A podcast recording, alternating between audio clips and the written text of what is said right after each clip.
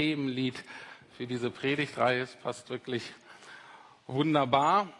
Ähm, denn Ziel dieser Predigtreihe ist in der Tat zu lernen, von Jesus zu lernen, äh, mit unseren Gefühlen umzugehen. Und damit meine ich auch wirklich von Jesus zu lernen, wie können wir in den unterschiedlichen Situationen unseres Lebens richtig von Gott her auch emotional reagieren. Also auch Jesus emotional nachzufolgen. Nicht nur von dem, was wir glauben oder was wir tun, sondern auch unsere emotionalen Reaktionen. Weil ich bin davon überzeugt, dass unsere Gefühle zentrale Lebensfragen ähm, auf uns, uns aufwerfen, uns offenbaren. Und ähm, ich muss mal hier so ein bisschen nach vorne. Ich bin hier so ein bisschen abseits. Volker, dann sehe ich dich zwar kaum noch, aber du kannst dich ja dahin setzen, dann, äh, dann sehe ich dich wieder voll. Genau, unsere Gefühle offenbaren zentrale Lebensfragen. An unseren Gefühlen sehen wir, was wir denken über Gott, über die Welt, über mich, über meine Beziehung zu den anderen. Und es geht uns eben nicht nur darum, dass wir uns gut fühlen, dass wir sogenannte negative Gefühle loswerden, sondern dass wir lernen, ähm, emotional wie Jesus zu reagieren und lernen, auf diese Fragen zu antworten, die uns unsere Gefühle stellen. Und heute geht es ums Thema Wut oder Zorn oder Ärger. Man kann da, wenn man möchte, die auch unterscheiden, aber einfacher ist, wenn wir die erstmal alle so ähm, zusammen heute nehmen. Wut, Zorn, Ärger.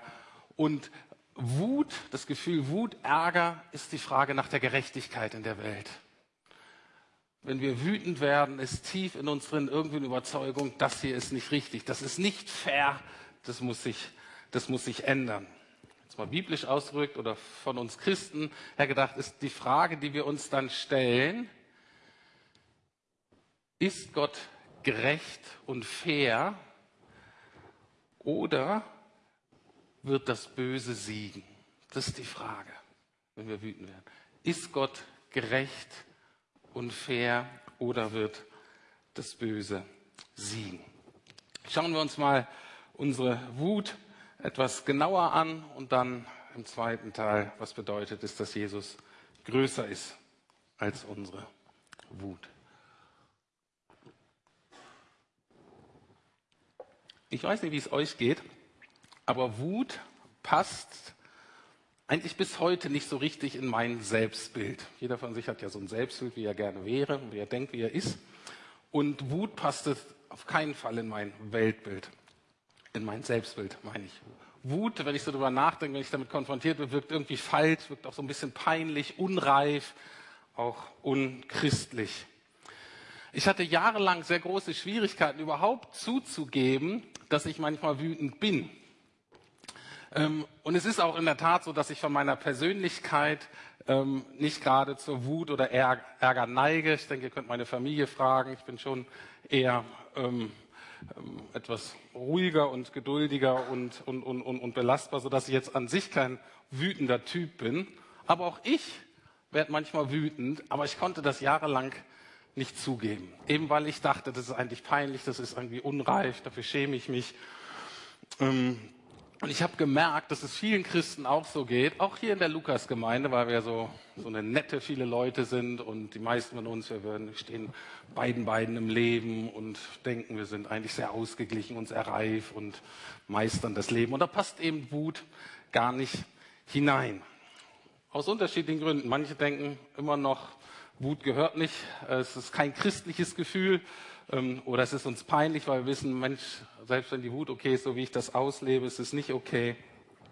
Aber was ich gemerkt habe, ist bei dem Gefühl Wut, dass wir das nicht vollkommen verdrängen, wie andere Gefühle, ähm, dass wir das schon irgendwie zugeben, dass da was ist, aber wir trauen uns nicht, das Kind beim Namen zu nennen, sondern nennen das ein bisschen anders. Oft in Gesprächen habe ich, dass Leute mir sagen, oh, ich bin da total genervt oder ich bin echt gefrustet oder ungeduldig. Und wenn man auch ein bisschen mit denen redet, merkt man nochmal zu, gib mal zu, du bist eigentlich total wütend. Ach nee, wütend, nee, nee, nee, ich bin ein bisschen genervt. Macht man sich was vor. Und es gibt auch so chronifizierte Formen von Wut, das ist ähm, Bitterkeit oder bei manchen Formen von Depressionen gibt ja ganz viele Formen und Ursachen für Depressionen, aber bei manchen ist auch das Thema Wut, Ärger, wenn man nicht weiß, wo man hin damit soll und dann richtet man das gegen sich und legt sich selber lahm, ähm, hat oft eine Ursache in unverarbeiteter Wut oder auch Zynismus und Sarkasmus. Ist eine clevere Form, das eigentlich zu verpacken, aber auch hinter Zynismus und Sarkasmus steckt oft Wut, steckt oft Ärger über Dinge im Leben. Und so wie wir Schwierigkeit haben, ähm, selber mit unserer eigenen Wut umzugehen, haben wir noch größere Probleme, zumindest heute in Berlin, damit, dass Gott manchmal als wütend und zornig beschrieben wird. Das finden in anderen Kulturen zu anderen Zeiten war das gar kein Problem. Aber für uns heutzutage ist das so ein Hauptpunkt, weshalb viele Menschen mit Gott eigentlich nichts zu tun haben wollen. Das ist, das ist nicht nur unattraktiv, das ist für viele geradezu abstoßend, der Gedanke. Das finden sie auch irgendwie gefährlich. Man gibt genug Aggression und Krieg in der Welt. Da braucht man nicht auch noch einen Gott, der wütend wird. Und dieses wollen wir uns mal ein bisschen genauer angucken. Ich mute euch jetzt mal einen Vers zu aus dem Neuen Testament, dem Römerbrief. Kapitel 1, Vers 18, der ein sehr zentraler Vers ist. Also nicht nur so ein Nebenvers, sondern in einer wichtigen Passage steht. Und da lesen wir Folgendes. Gott lässt nämlich auch seinen Zorn sichtbar werden. Vom Himmel her lässt er ihn über alle Gottlosigkeit und Ungerechtigkeit der Menschen hereinbrechen. Denn mit dem Unrecht, das sie tun, treten sie die Wahrheit mit Füßen.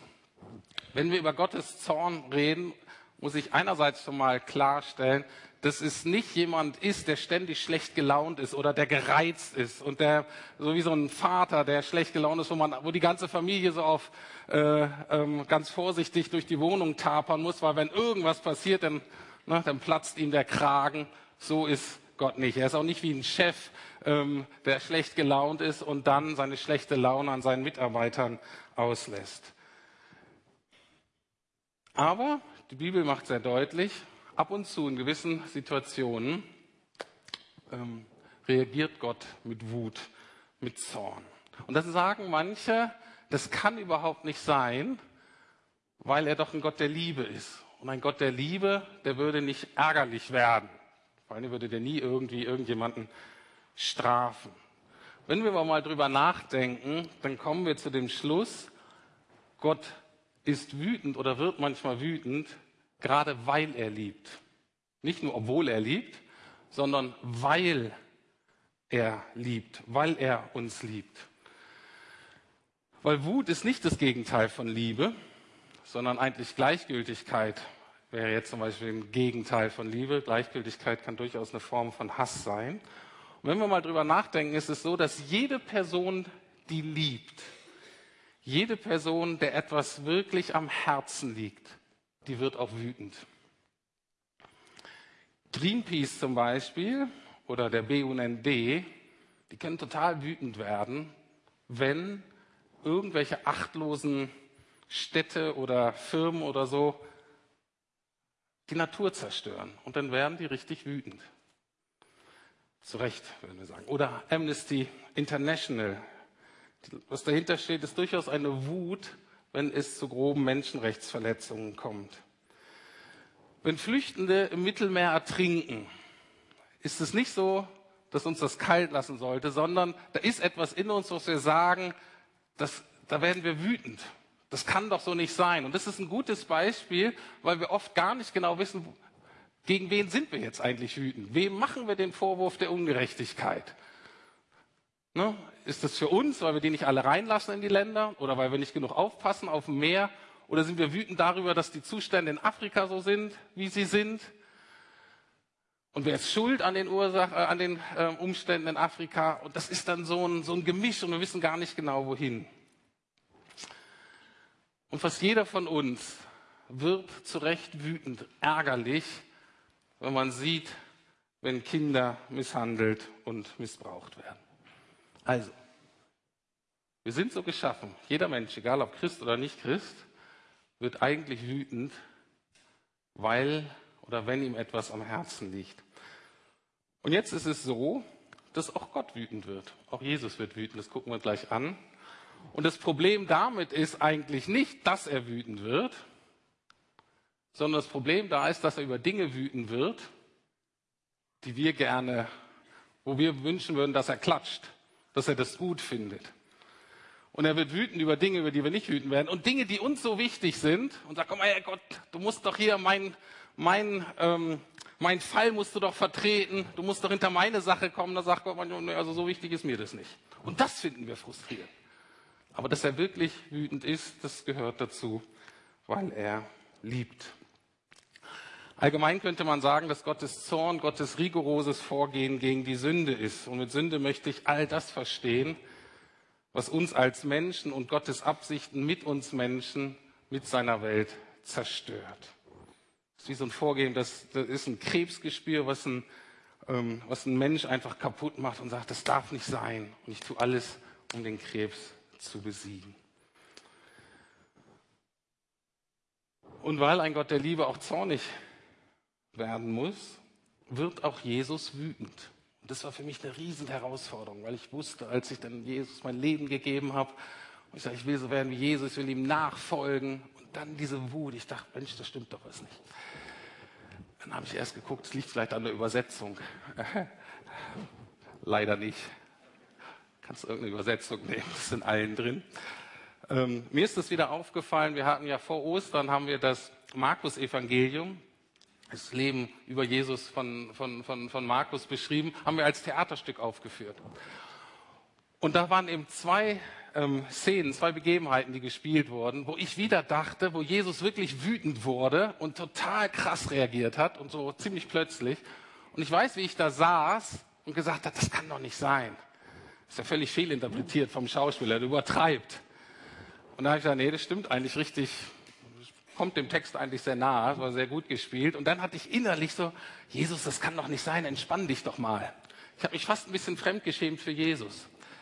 Ich habe gesagt, das gibt's doch nicht, das kann man doch netter, freundlicher irgendwie regeln, diese ganze Geschichte.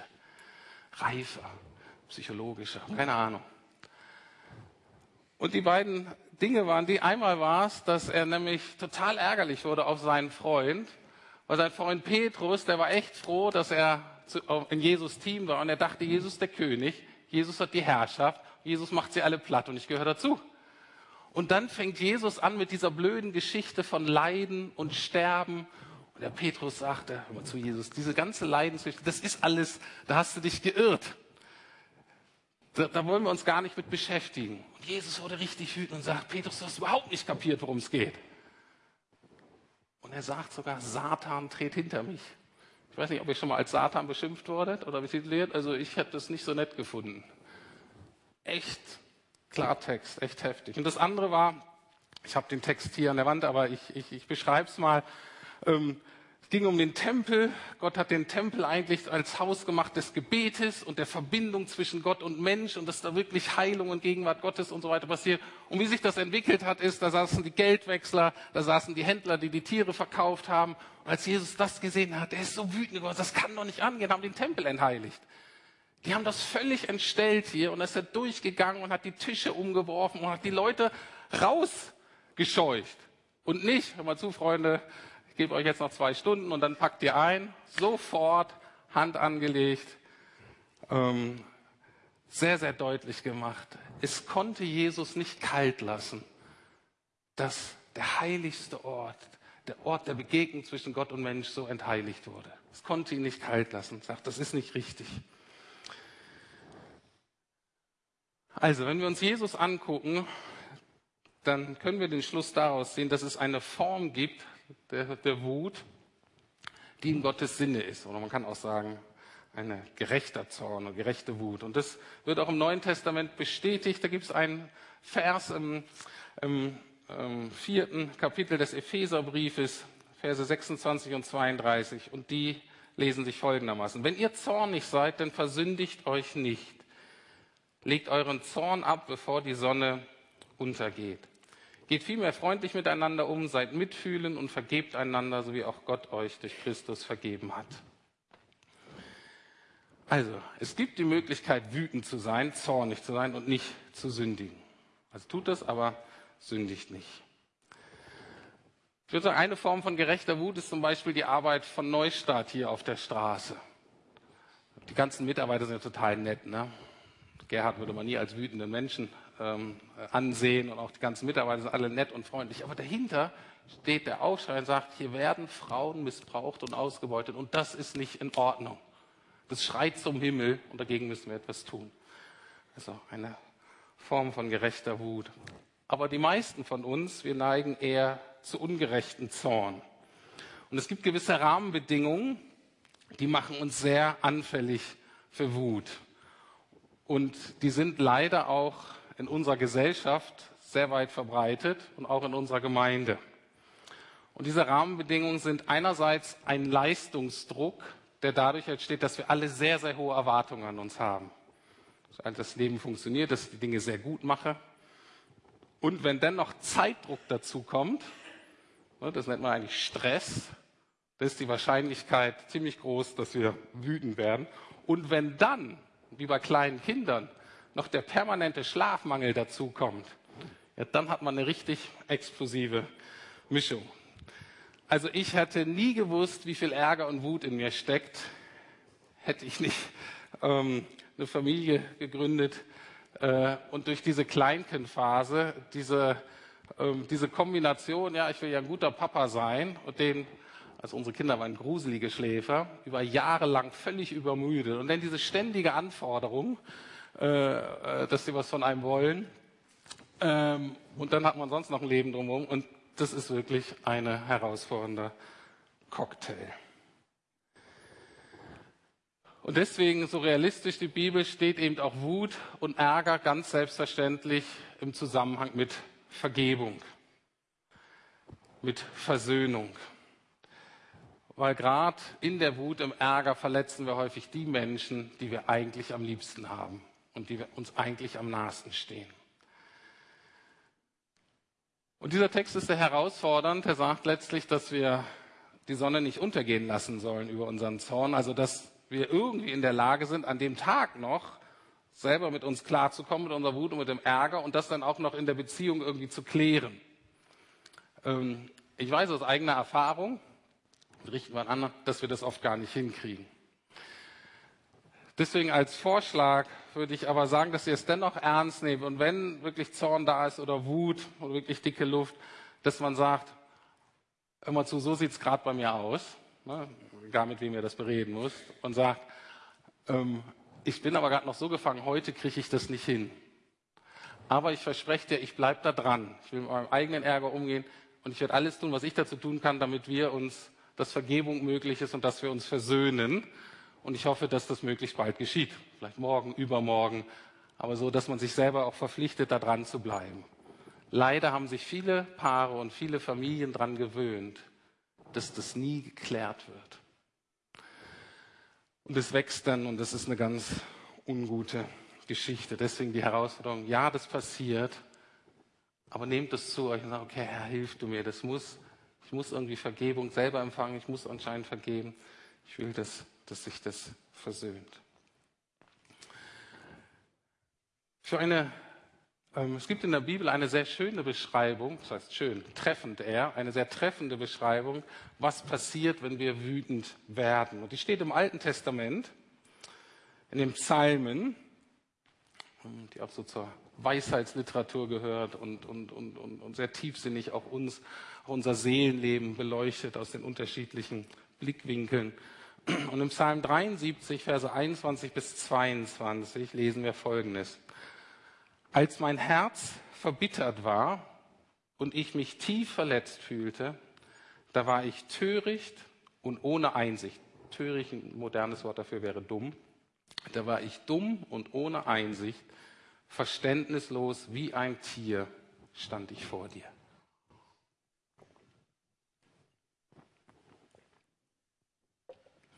Was bei Wut passiert ist, dass es zu einer Einengung unserer Wahrnehmung kommt. Wut setzt uns praktisch Scheuklappen auf und es geht eine Reduzierung unserer Weltsicht auf uns selbst. Bei der Wut geht es eigentlich nur um ich, mir, meiner, mich. Meine Gefühle, meine Rechte, meine Wünsche, meine Vorstellungen sind wichtig. Und dann kann man sich so richtig in so einen inneren Dialog festbeißen, wo man dann überzeugt wird, alle sind gegen mich, keiner kümmert sich um mich, keiner hört mir zu, ich bin jetzt ganz allein gelassen, man fühlt sich überfordert. Und das ist so unfair und das ist so ungerecht. Und unsere Wut befähigt uns dann, uns das zu holen oder das einzufordern, was wir denken, was uns persönlich zusteht. Zum Beispiel Aufmerksamkeit oder Respekt oder Gehorsam von unseren Kindern. Und dabei richten wir eben oft sehr viel Schaden an. Und wie gesagt, besonders in den Seelen von den Menschen, die uns eigentlich sehr nahe stehen. Wie hilft uns Jesus nun, da rauszukommen? Wie hilft uns Jesus, diese Wut ähm, zu überwinden? Zwei Punkte sind zwei Gruppen. Vielleicht ganz kurz für die wenigen von uns, die eigentlich nie wütend werden. Die sagen, ich weiß gar nicht, wovon du redest, das ist überhaupt nicht mein Thema. Ich werde nie wütend. Zwei Fragen dazu. Denn die erste, bist du wirklich ehrlich mit dir? Man kann auch mal Gott fragen, zum Beispiel, Herr, darfst du jetzt ganz durchleuchten. Ist dann doch nicht irgendwo Wut? Wäre mal spannend. Die zweite Frage, wenn man sagt, nee, da ist nichts, dann würde ich dich fragen, liebst du eigentlich? Liebst du genug? Wenn du Christus folgst du Jesus überhaupt nach?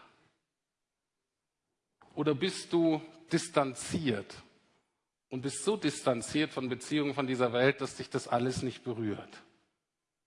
Dann ist heute die Aufforderung Jesu, wenn du mir nachfolgen willst, sagt Jesus, dann musst du lieben lernen. Und zwar hinein in diese Welt, die oft ziemlich chaotisch und überfordernd und anstrengend und unschön ist. Das ist also für diejenigen von uns, was zu überlegen, die gar keine Wut kennen. Denn für uns andere die Frage, wie können wir unsere ungerechte und selbstzentrierte Wut überwinden? Jetzt habe ich natürlich das Problem, dass das ein Riesenthema ist und dazu gäbe es total viel zu sagen. Und das Problem ist, dass Wut auch abhängig ist von unserer Persönlichkeit, von den aktuellen Lebensumständen, auch von unserer Biografie. Darauf kann ich natürlich jetzt nicht eingehen, so kurz. Deswegen möchte ich mich auf eine Sache heute Morgen konzentrieren, von der ich denke, das ist der Kern der Geschichte ist. Und wenn wir den unter die Füße kriegen, sich wirklich viel, viel ändern kann. Wir machen uns nochmal bewusst, dass es beim Thema Wut um das Thema Gerechtigkeit geht. Wenn es um Thema Gerechtigkeit geht, dann ist doch die entscheidende Frage, wer hat denn das Recht, die Maßstäbe für Gerechtigkeit festzulegen? Und wer hat das Recht, diese durchzusetzen? Anders ausgedrückt, wer hat das Recht, Richter zu sein? Das steckt eigentlich dahinter. Und als Christen sagen wir, letztlich ist nur Gott, darf nur Gott diese Rolle des Richters einnehmen.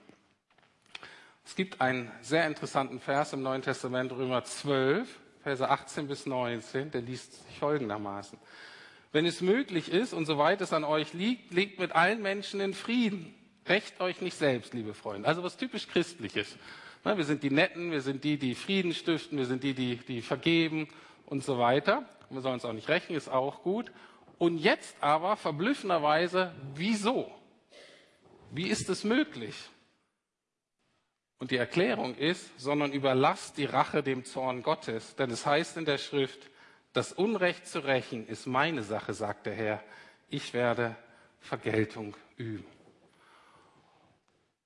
Und das ist wirklich die zentrale Frage. Was hat die ersten Christen, die verfolgt wurden, befähigt, in Frieden und mit Gesängen sich abschlachten zu lassen. Das Christentum, die Christen sind die meistverfolgte Religion weltweit. Was befähigt unsere Geschwister, nicht zurückzuschlagen, nicht einen Gegenkrieg, eine Gegenmaßnahme anzuzetteln? Es waren Christen, die es Südafrika ermöglicht haben, ihre Ungerechtigkeitsgeschichte der Apartheid ohne Blutvergießen aufzuarbeiten. Warum? Weil all diejenigen, die davon betroffen sind, weil die Christen glauben, weil wir davon überzeugt sind, dass Gott eines Tages selber für vollkommene Gerechtigkeit sorgen wird. Wir sagen praktisch nicht, ist alles nicht so schlimm. Man weiß eben gar nicht, was hier gut und falsch ist. Ähm, das wissen wir oft auch nicht richtig, aber wir wissen, Gott weiß es. Und einmal wird er für Gerechtigkeit sorgen. Und das Zweite und vielleicht noch Wichtigere ist, dass wir glauben, dass das größte, dass das eigentliche Strafgericht schon passiert ist, nämlich vor 2000 Jahren, als Jesus Christus, der Sohn Gottes, Gott selbst, Gottes Gericht auf sich genommen hat am Kreuz von Golgatha. Ich könnte sehr viele Verse nennen, ich nehme einen aus dem Neuen Testament, 1. Thessalonicher 5, Vers 9. Denn Gott hat uns nicht zum Zorn bestimmt, sondern zum Erlangen des Heils durch unseren Herrn Jesus Christus, warum der für uns gestorben ist, der an unserer Stelle gestorben ist, damit wir, ob wir wachen oder schlafen, zusammen mit ihm leben. Und das ist das Erstaunliche an Gottes Liebe, dass er das gerechte Gericht nicht an uns vollstrecken möchte, sondern es selbst an sich vollstreckt, damit wir, das für uns in Anspruch nehmen, eben nicht gerichtet werden, dass wir Heil erleben, dass wir Heil werden. Und das fängt schon in diesem Leben an. Gottes Zorn über unsere Ungerechtigkeit, die er eigentlich hätte an uns strafen müssen, straft er an sich selber.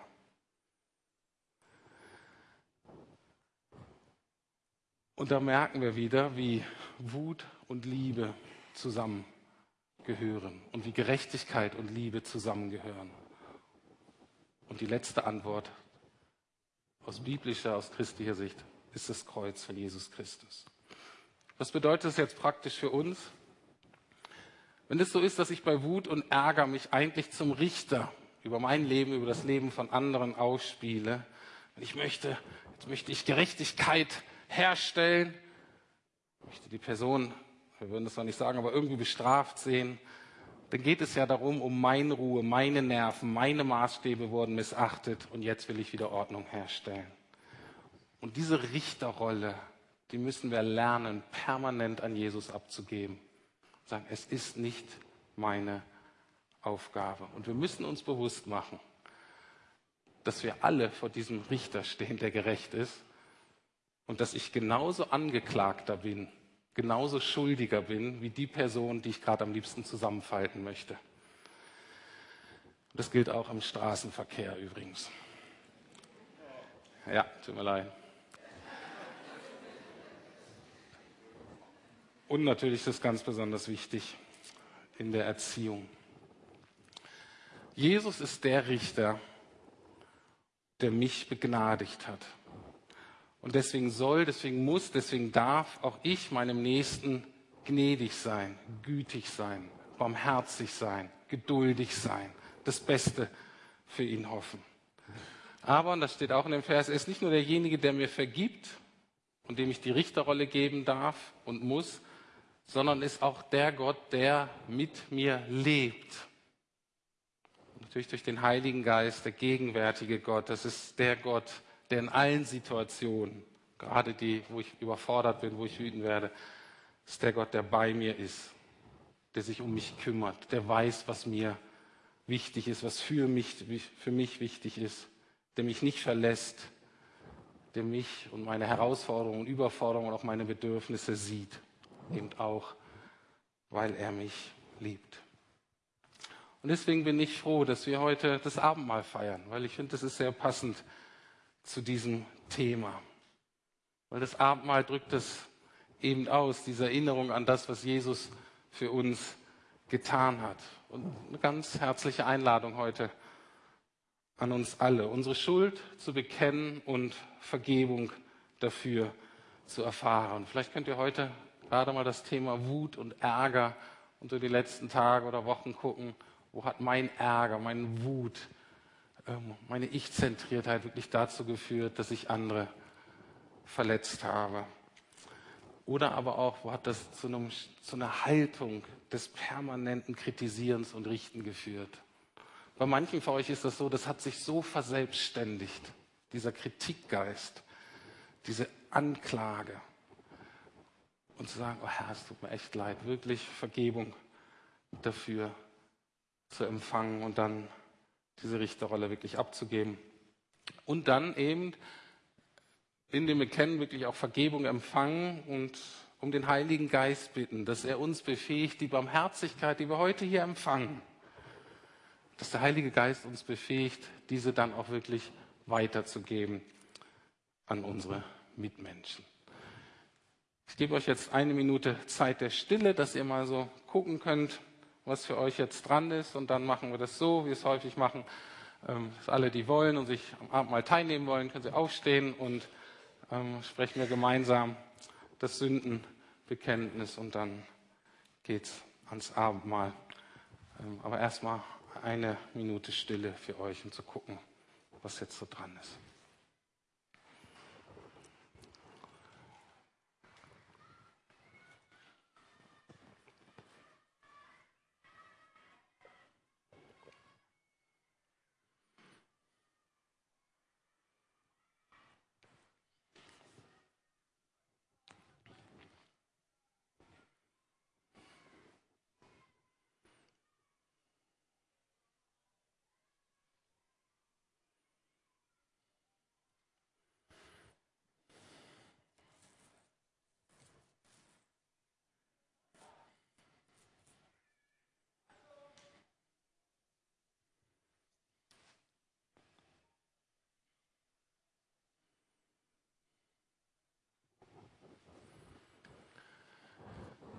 So, können wir das Sündenbekenntnis vorne an der Leinwand haben und alle, die ihre Sünden bekennen wollen, dass wir das so gemeinsam machen, ist ja auch, dass wir uns zusammenstellen und sagen, ja, wir sind alle davon betroffen. Da ist ja keiner besser. Wir brauchen alle Vergebung, brauchen alle Erlösung. Und ich lese das, was wo Leiter steht und dann ihr, wo alle steht. Lasst uns unsere Sünden bekennen. Ich bekenne vor dir, heiliger Gott, dass ich oft und auf vielerlei Weise gesündigt habe gegen dich und meine Mitmenschen. Ich habe gesündigt in Gedanken, Worten und Taten, im Bösen, das ich getan und im Guten, das ich unterlassen habe. Denk an mich in Barmherzigkeit und vergib mir meine Schuld. Das Blut Jesu Christi, des Sohnes Gottes, reinigt uns von aller Sünde. Darauf vertraue ich und ich will Gottes Vergebung als Geschenk empfangen. Und ihr, die ihr eure Schuld vor Gott bekannt und ihn um Vergebung gebeten habt, euch sage ich im Namen und im Auftrag Jesu Christi zu, euch sind eure Sünden wirklich vergeben. Amen dürft euch noch mal setzen. In der Nacht, in der unser Herr Jesus verraten wurde, nahm er das Brot, dankte dafür, brach es und sprach, dies ist mein Leib, der für euch gebrochen wird. Und danach nahm er den Kelch, mit Wein und sagte, dies ist mein Blut, das ich am Kreuz für euch vergießen werde, zur Vergebung eurer Sünden. Und das euch befähigt, eine neue Beziehung, eine versöhnte Beziehung mit Gott, meinem Vater und mit mir einzugehen. Herr Jesus, dafür wollen wir dir wirklich danken, dass du das für uns getan hast. Und wenn wir an dein Kreuz denken, dann sehen wir, dass das wirklich eine blutige, eine gruselige, eine aggressive, eine zornige Angelegenheit war. Und dahinter sehen wir auch deine Liebe, großer Gott, zu uns Menschen, zu der Schöpfung, deine Trauer darüber, was alles kaputt gegangen ist. Und wir danken dir so sehr, dass dieses Gericht, diese Strafe, Jesus, dass du das auf dich genommen hast, damit wir das nicht tragen müssen sondern damit wir leben können, damit wir frei sind, damit wir eine Zukunft und eine Hoffnung haben auf eine Welt, in der endgültig Gerechtigkeit herrschen wird. Und dafür danken wir dir, Herr Jesus, dass du das erkauft hast. Und Heiliger Geist, ich lade dich jetzt ein. Komm und wirke unter uns. Und wenn wir jetzt Brot und Wein oder Brot und Saft zu uns nehmen, dann bitten wir dich, Heiliger Geist, dass du das für uns zu einer Realität machst. Dass wirklich Vergebung passiert, dass wir deine Liebe erfahren, dass sich Dinge verändern, dass wir neu gefüllt werden mit dir und deinen Fähigkeiten der Vergebung, der Liebe, der Barmherzigkeit. So laden wir dich ein. Komm, Heiliger Geist. Und gemeinsam beten wir das Vater unser. Ich bitte euch nochmal dazu aufzustehen. Vater unser im Himmel, geheiligt werde dein Name, dein Reich komme, dein Wille geschehe, wie im Himmel, so auf Erden. Unser tägliches Brot gib uns heute und vergib uns unsere Schuld, wie auch wir vergeben unseren Schuldigen.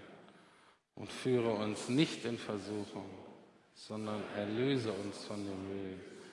Denn dein ist das Reich und die Kraft und die Herrlichkeit in Ewigkeit. Amen. Amen. Und nun seid ihr alle, die eure Schuld bekannt habt, seid ihr alle ganz herzlich eingeladen an diesen Tischen hier, vier hier unten, einer der oben. Wir nennen ihn herzlich willkommen am, am Tisch der Gnade.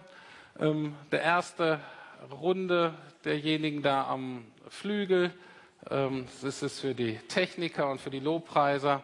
Ähm, ansonsten würde ich immer so sagen,